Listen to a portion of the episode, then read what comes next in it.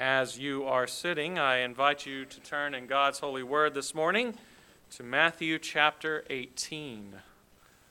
For our sermon this morning, we will be looking at Matthew chapter 18, verses 23 through 25, as we continue in our series on the parables of Jesus. Matthew chapter 18 beginning in verse 23 and going to the end of the chapter. Jesus says to you and to me who are gathered here today, Therefore, the kingdom of heaven may be compared to a king who wished to settle accounts with his servants.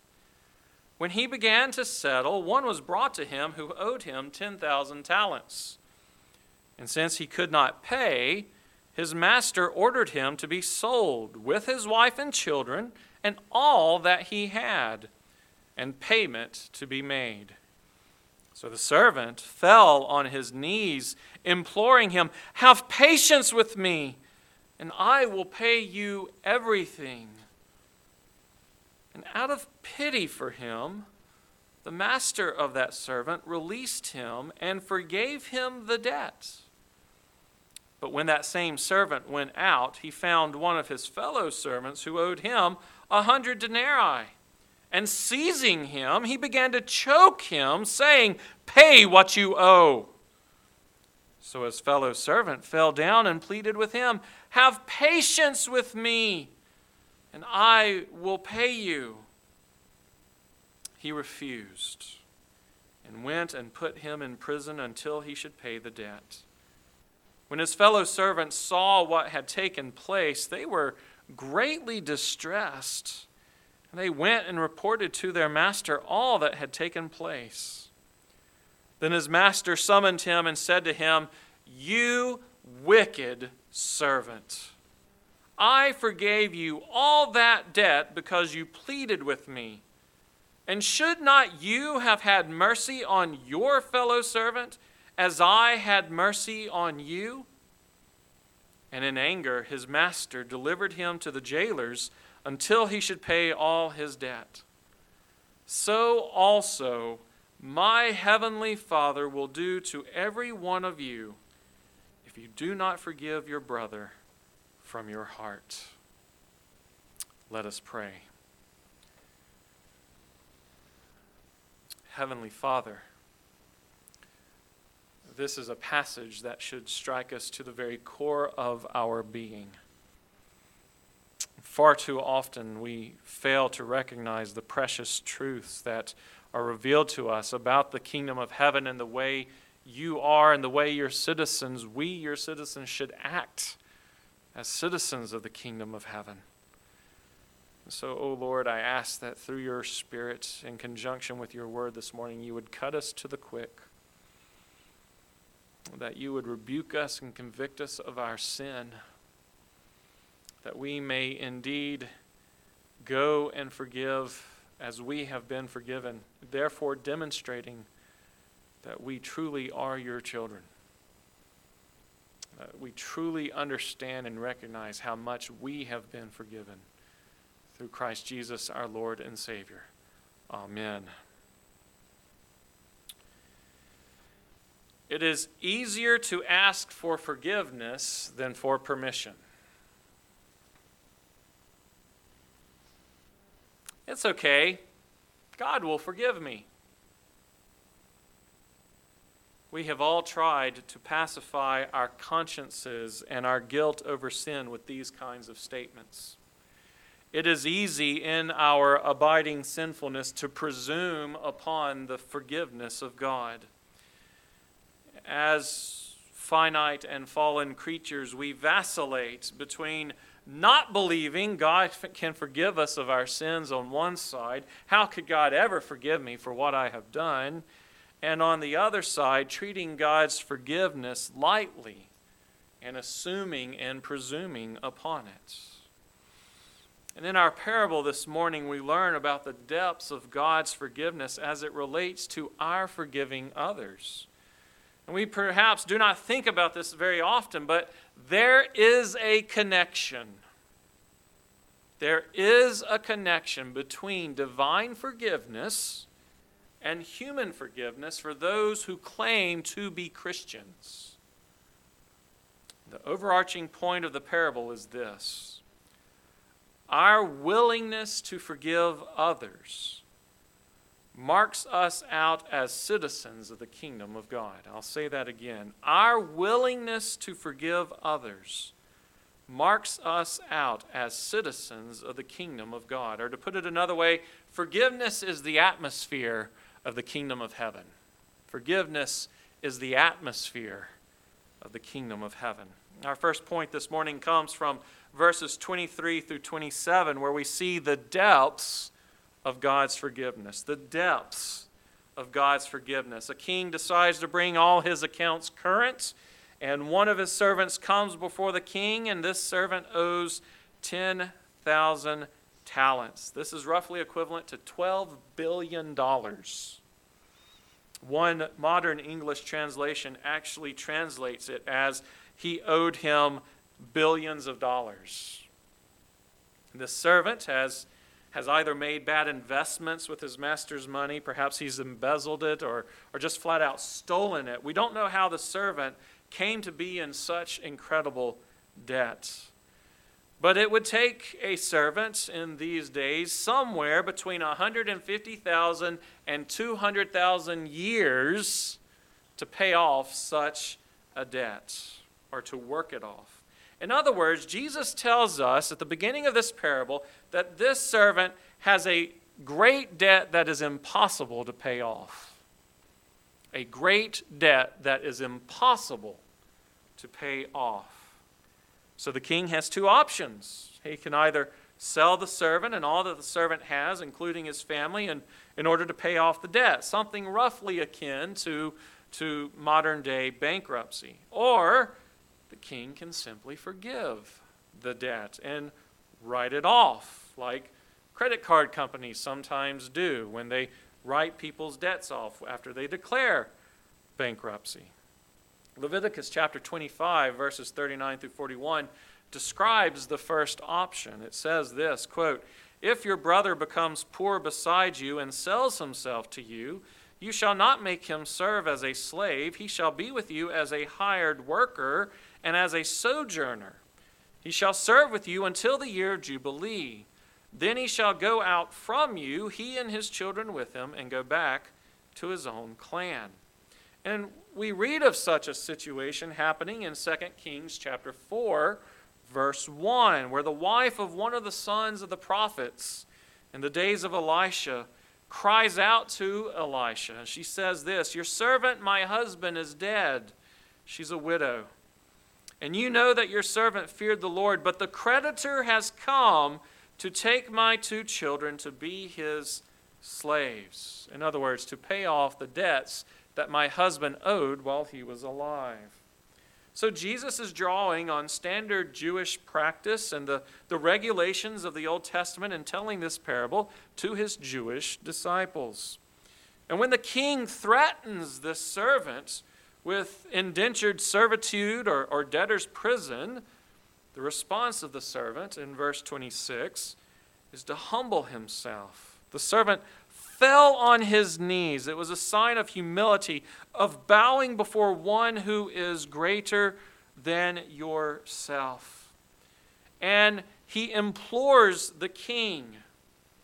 This word can also be translated as worships and it's only used to refer to the worship of a divine being.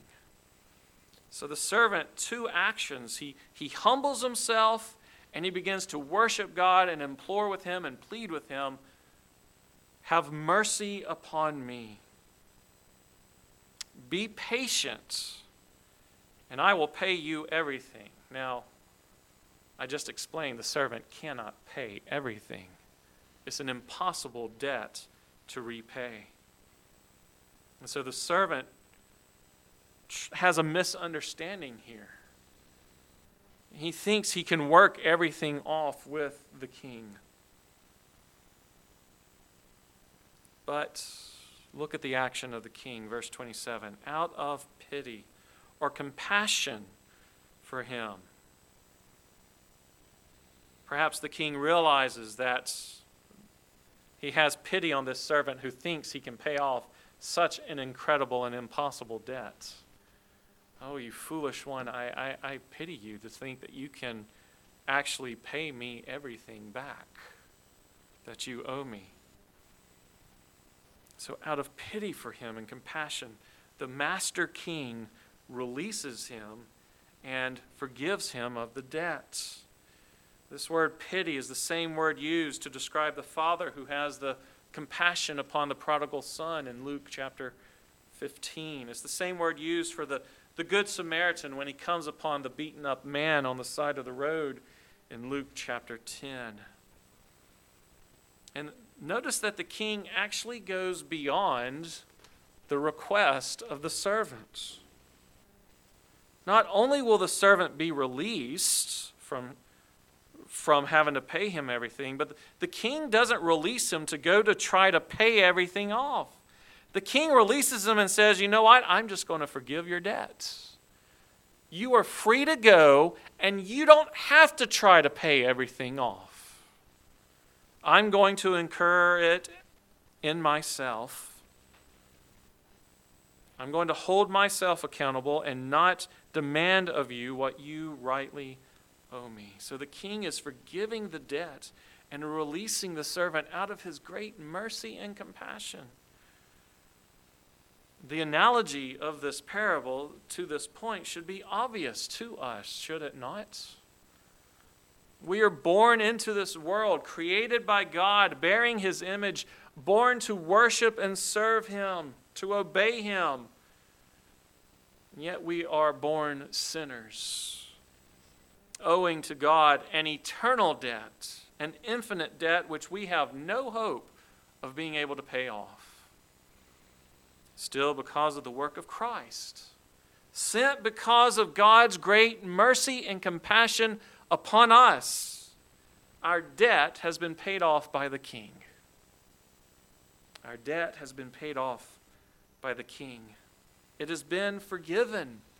Instead of throwing us into prison, instead of condemning us to hell, God takes care of and satisfies the debt that we, his servants, rightly owe to him. And he's taken care of it in his own Son, who is very God of very God the only begotten Son of God. And the debt of sin against us has been canceled, Paul writes in Colossians chapter 2. Craig Blomberg writes this quote, Our sins are as enormous in God's eyes as a billion dollar debt to the government. Actually, our debt is more in the trillions now as a nation. There is no way in the world we can ever repay it. If it is to be forgiven, it must be wholly of God's magnificent grace. End quote. And so, in God's grace, our debt because of greed has been forgiven. In God's grace, our debt because of gluttony has been forgiven. Our debt because of pride or lust evil words, anger, bitterness, rebellion, idolatry, blasphemy, hypocrisy, laziness, gossip, theft, theft, lack of moderation, pornography, misplaced priorities, even breaking the speed limit has all been forgiven and wiped out.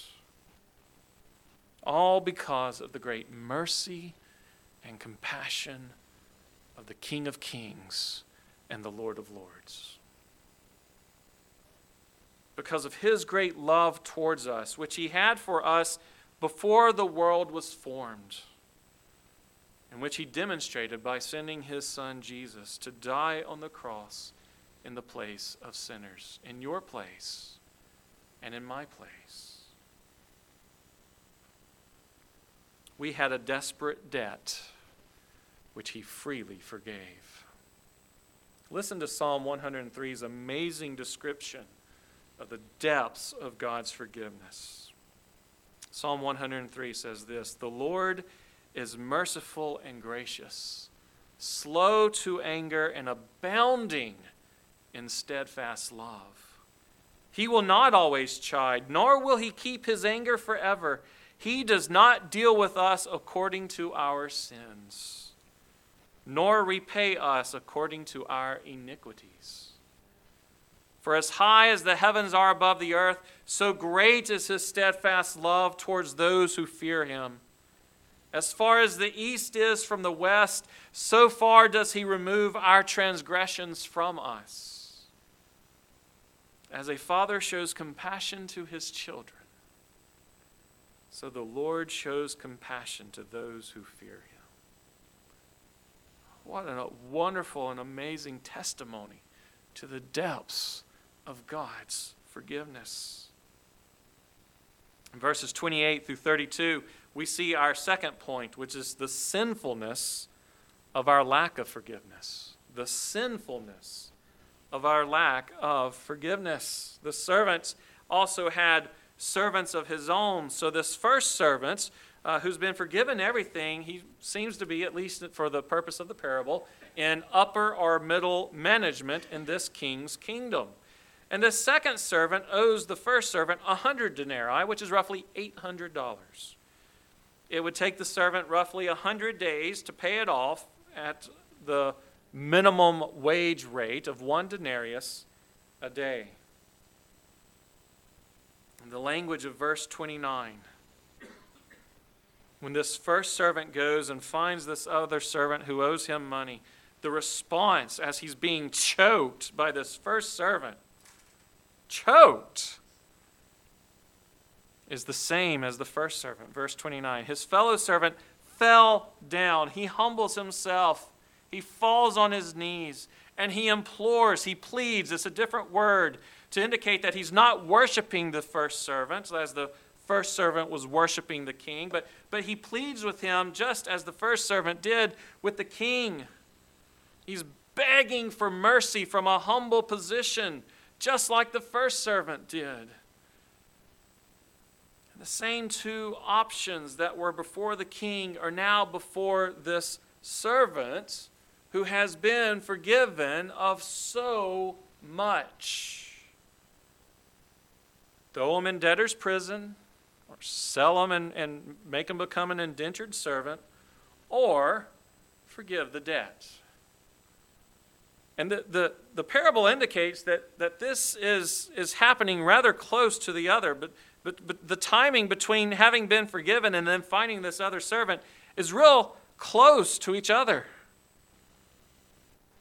And so, what you would expect from this first servant who has been forgiven everything, such an enormous debt, that you would expect him to forgive this other servant of this much smaller debt. The debt of the first servant is 600,000 times larger than the debt of the second servant.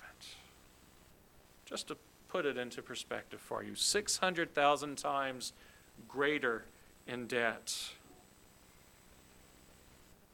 And so you would expect somebody who understood what it was to be forgiven so much, you would expect him to forgive this servant. And this is where the parable shocks us.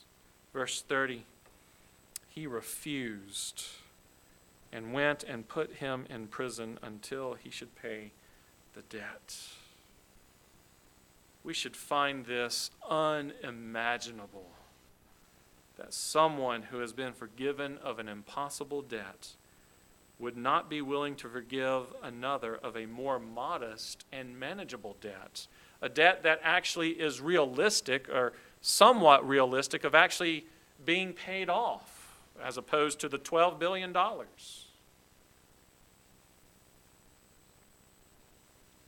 So we should find it unimaginable that someone who's been forgiven of so much would not be willing to forgive somebody else for so little. There is no pity, there is no compassion he who has received pity and compassion is not willing to extend it to another. No mercy. He who had not received what he rightfully deserved will now force another person to receive what they deserve. No grace, all law, all rights. And this causes a great disturbance with the other servants. They see this. This is, this is happening publicly. Verse 31 When his fellow servants saw what had taken place, they were greatly distressed. They're shocked. The king must hear of this outrageous thing that has happened. And so they go and report it to the king, all that had taken place. And look at what the king calls the forgiven servant in verse 32. The master summons him and said to him, You wicked servant. What is the king's evaluation of the forgiven servant's deeds? He calls him wicked. What you have done is sinful. It's literally the word for evil. You evil person.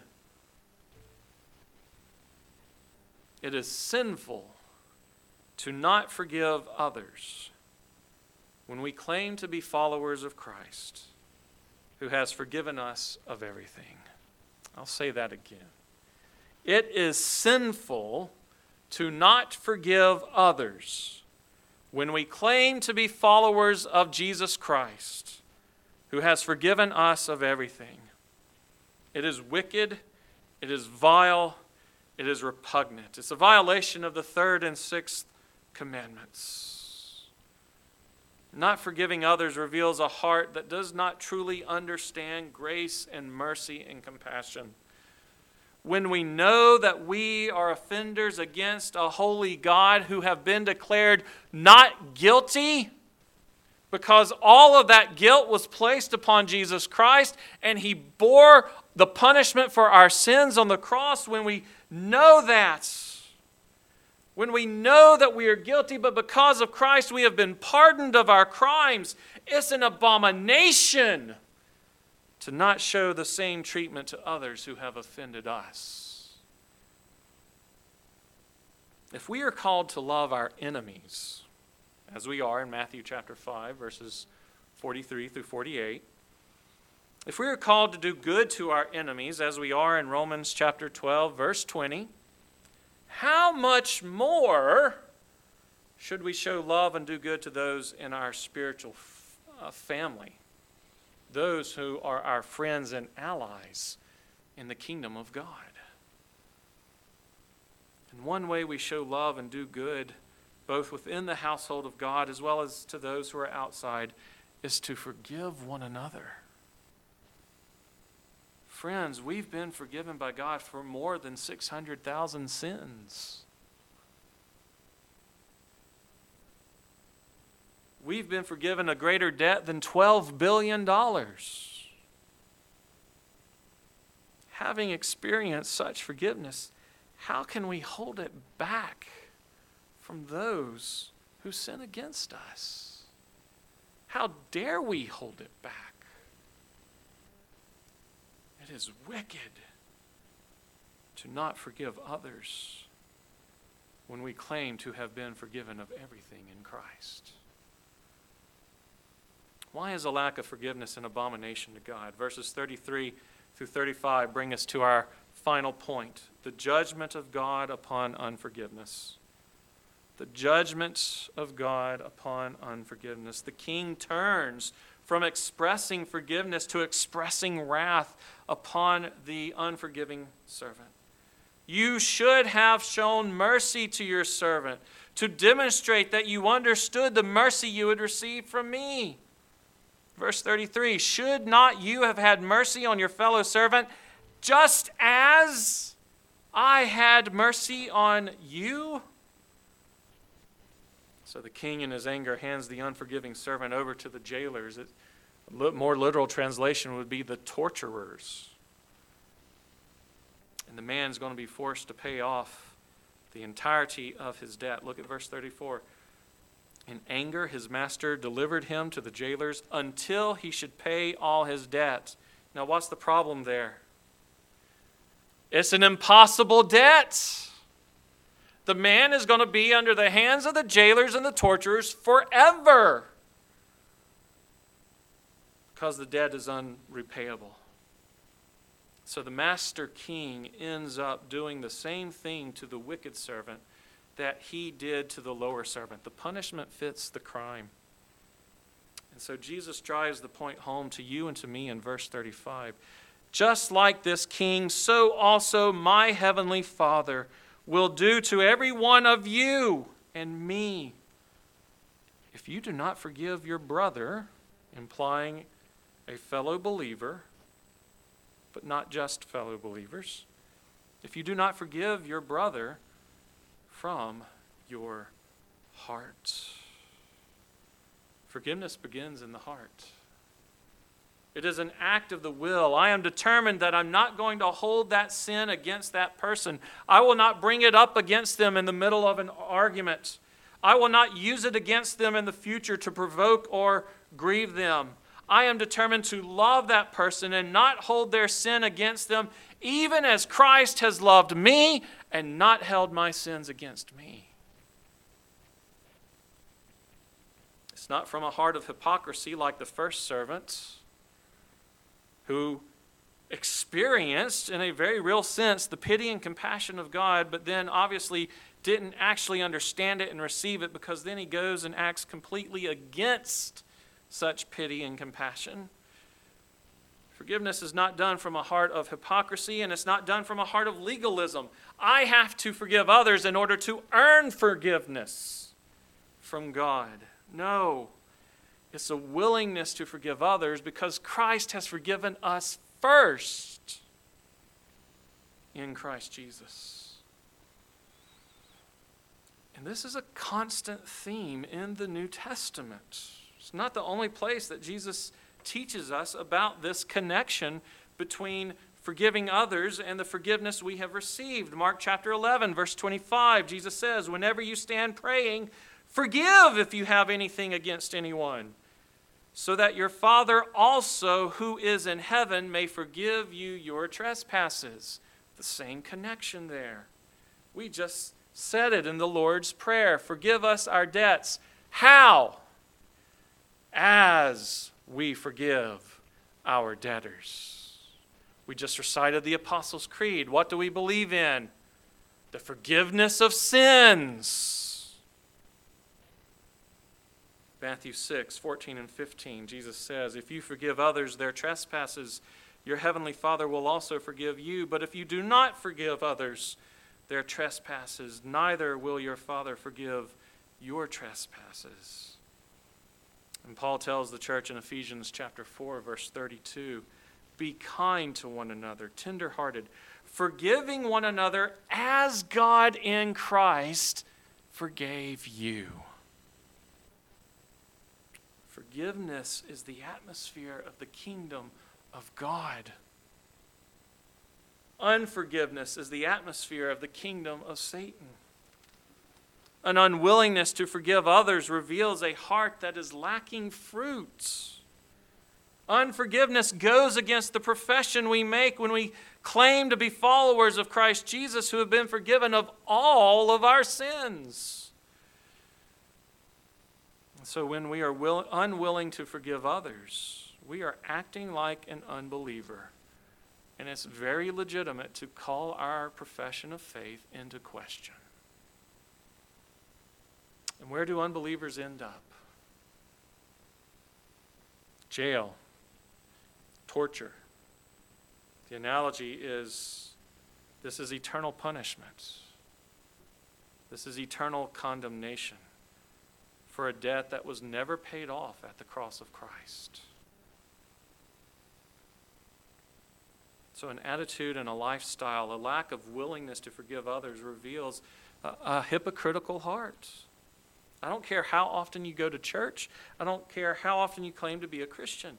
Jesus Christ tells us in His Word that if you are unwilling to forgive others, He tells us that you are on the wrong path and you're actually headed for destruction.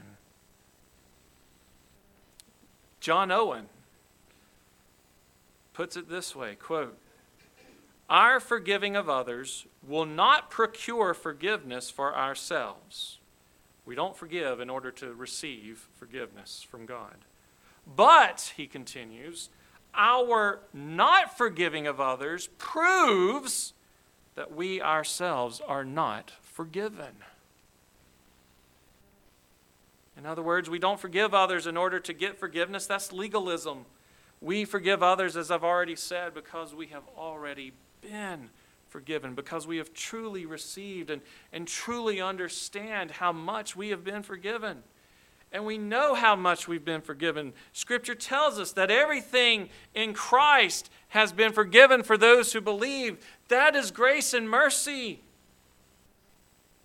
And so, if God can forgive Noah for drunkenness, Abraham for lying, Sarah for doubt, Jacob for showing favoritism and being a deceiver and a cheat, Moses for his disobedience, Rahab for her prostitution, Gideon for his lack of trust, Jephthah for his rash vow, Samson for his ungodly desire for ungodly women, David for his adultery and murder. If God can forgive them of all of that, who are we to withhold forgiveness when others treat us similarly or even commit a less heinous sin against us? Who are we to think and know that we know better than God? Who are we to not follow in the footsteps of God in Christ Jesus? We are called to be like Christ. What did Christ do? He forgave. And so are we. Joseph did not withhold forgiveness from his brothers who sold him into slavery out of envy. Esau did not withhold forgiveness from Jacob, who deceived Esau of his birthright and blessing. If we withhold forgiveness, we are worse off than Esau. It was not even a part of the covenant line of the people of God.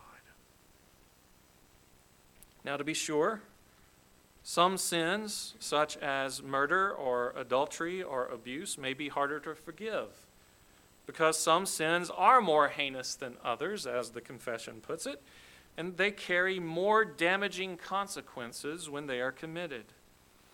Craig Blomberg writes this quote, The process of forgiveness is often quite arduous. That means difficult. It may take a long time. It may require the help of other Christians, including counselors, where the church is blessed to have people with such training. Like everything else in between salvation and glorification, the results may only be partial. End quote. Nevertheless, we are called to forgive others when they sin against us. It may take time to work towards that, but we need to be willing to work towards forgiveness. Okay, this person has sinned against me. If it's a very heinous sin, it's going to take me some time, but I want to work towards forgiveness and I'm willing to do that. As hard as that path may be. But if you're not even willing, if you shut it off, you show that you do not truly understand what it means to be forgiven of all of your sins in Christ Jesus. Part of being holy as God is holy is being merciful as God has been merciful to us, being forgiving towards others as God has been forgiving towards us. But how is that possible? Especially in difficult cases such as adultery or abuse or murder. How is it possible for us to forgive? It's not in our own strength and power. It is the supernatural working of God's Holy Spirit within each and every one of us. It's the Holy Spirit who enables us to forgive others because our flesh is weak. And our flesh, in our flesh, we do not want to forgive others. And every time we are wronged, there's this battle waged between us, between the, within us, between the spirit and the flesh. And we need to cry out to God in those times Lord, help me to forgive them. I don't want to. How can I ever forgive them? But yet I know that you call me in your word to forgive them, and I can't do it on my own, and so I need your help. Lord, help me. Give me the strength. Work in my heart so that I can forgive them. Despite my flesh not wanting to do it, and despite my flesh feeling like I cannot do it, you are stronger than my flesh. You are stronger than my sin. Oh, work it in me, Lord Jesus Christ.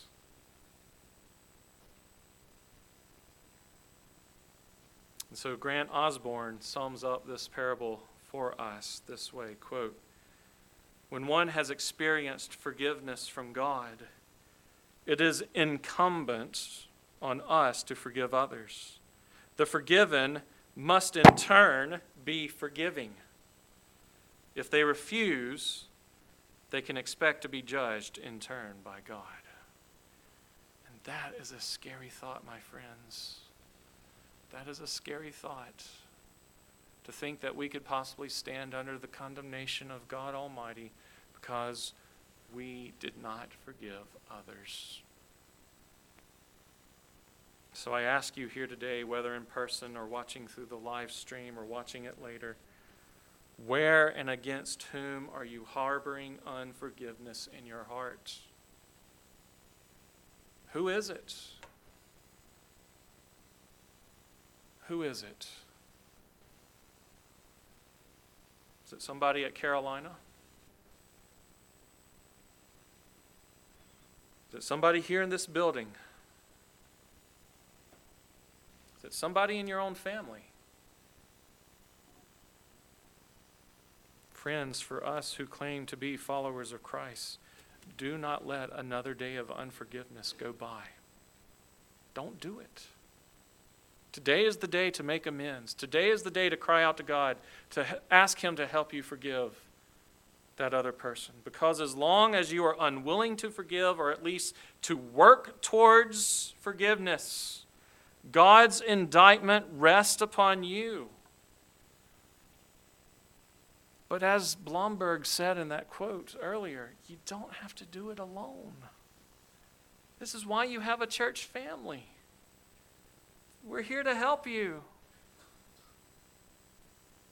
And so you can do it by the grace of God, through the work of the Holy Spirit, coming to God in prayer through His Word, and availing yourself of the spiritual family that God has given to you. I'll close with an incredible story that Craig Blomberg relates in his book on the parables. A Christian was visiting a woman named Mary in a home for paralyzed people in Lebanon. In the 1980s, during a civil war, a militia slaughtered 33 of her Christian relatives in one day. They gave her a chance to renounce Christ, and when she didn't, they shot her, and the bullet passed through her jaw and passed through her neck, making her a quadriplegic. And they took a knife and they carved a cross on her chest with that knife, and they left her for dead. She was found barely alive. She was taken to a hospital for medical treatment. And when this man visiting her asked how she was able to deal with all of this, here's how she responded quote, I have forgiven my enemies because Christ has forgiven me. And I am looking for the man who hurt me so I can tell him I forgive him. I know that nobody has done that heinous a crime to you. Have you received such forgiveness from Christ? If not, it can be yours today if you will but turn to Christ, if you will cast yourself on His pity, on His compassion and mercy, for He is full of pity and compassion and mercy. Cry out to Him for the forgiveness of sins. And if you believe in your heart, you will be forgiven your sins, and He will work in you to begin the process of being able to forgive others. You no longer have to hold on to that hate, to that resentment, to that bitterness, to that past. If you will cast yourself on Christ alone for the forgiveness of sins. But if you have received such forgiveness in Christ, then let us go and do likewise. In the power of the Holy Spirit. Amen.